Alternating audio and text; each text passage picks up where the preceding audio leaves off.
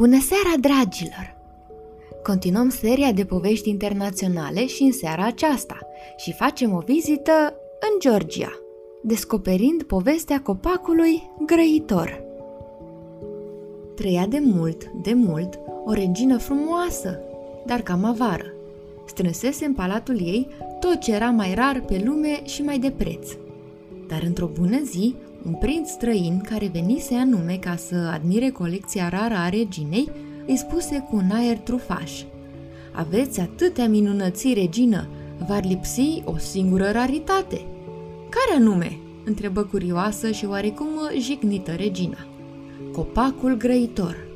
Copacul grăitor? Există așa ceva? Desigur. Și atunci n-ar mai lipsi nimic din palatul acesta – și cine l-ar putea aduce?" întrebă regina. Numai domnia ta."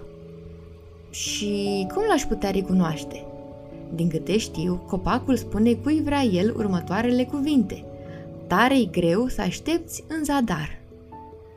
Regina l-ascultă pe prinț și cum, pe lângă faptul că era frumoasă, mai era și deosebit de vitează, atât de vitează încât până atunci nici nu se gândise că ar avea nevoie de vreun sprijin în domnie și de aceea nici nu se măritase, se gândi să o pornească la drum chiar a doua zi. Prințul se oferi să o însoțească el până în pădurea unde știa că este acel copac fermecat, pe care nimeni nu fusese în stare să-l ia vreodată. Dis de dimineață, regina a pornit-o la drum îmbrăcată în straie bărbătești, Prințul a lăsat-o pe regină în pădurea cu pricina și acum rămânea ca ea singură să ghicească ce copac anume din câți erau în pădure avea și grai. Și-a colindat regina în lung și în lat pădurea, până când obosită a descălecat și s-a așezat sub unul dintre copaci. Dar uh, când s-a țipească, i s-a părut că aude un glas. Tare greu să aștepți în zadar.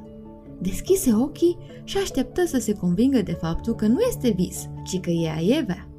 Și din nou auzi clar un glas de voinic. Tare-i greu să aștepți în zadar. Nu mai încăpea îndoială. Copacul grăitor era chiar cel lângă care se așezase ea. Întinse o mână, ca o mângâiere, pe trunchiul lui și copacul îi vorbi. Cum de te-ai încumetat, regină, să vii până aici? Ai venit oare ca să mă salvezi? Am venit să te tai și să te iau cu mine, să te duc în grădina palatului meu.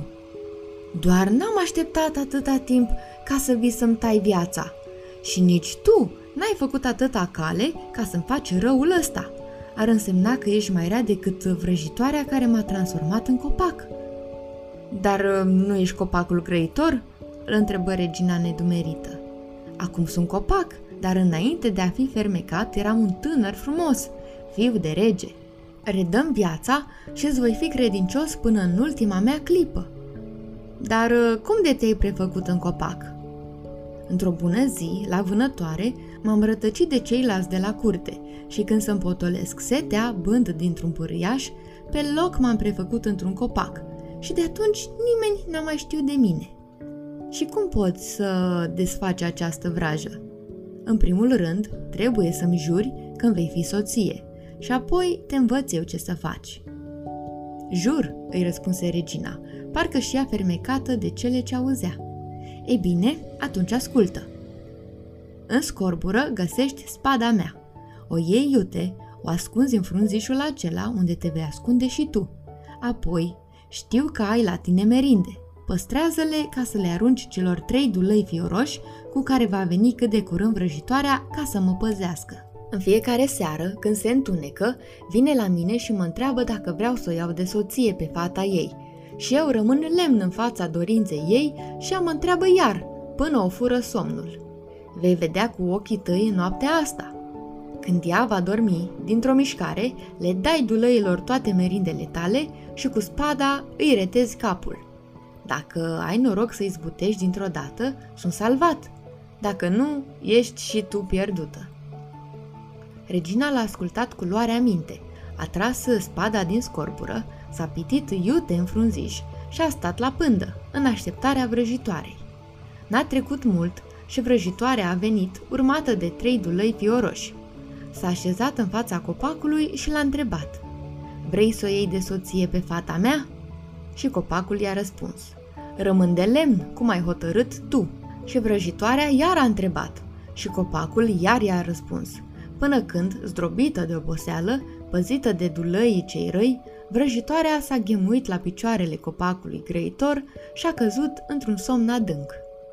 Să le arunce dulăilor hrană și să-i taie capul vrăjitoarei. Pentru regina cea vitează a însemnat o singură mișcare. În clipa următoare, din copacul grăitor a apărut un tânăr chipeș și frumos, încât regina nu s-a căit că i s-a făgăduit de soție înainte de a-l vedea. S-au suit amândoi pe cal și pe aici ți drumul. Înfometați, dulăii au sărit asupra vrăjitoarei fără putere și ce n-a făcut regina au terminat ei, nemai lăsând nicio urmă. În loc de copac grăitor, regina a fost bucuroasă să se întoarcă acasă cu un fiu de rege salvat de ea din vraja zgripțuroaicei. A doua zi, când regele a văzut-o pe regină în straie femeiești, împodobită ca o adevărată regină, n-a știut cum să o mai laude, iar toți curtenii care își doreau de mult un rege la tron s-au arătat nespus de mulțumiți de alegerea făcută, pregătind nuntă mare, care a durat trei zile și trei nopți, ca în poveste. Ei bine, dragilor, sper că v-a plăcut această poveste. Iar noi ne auzim mâine seară cu una nouă.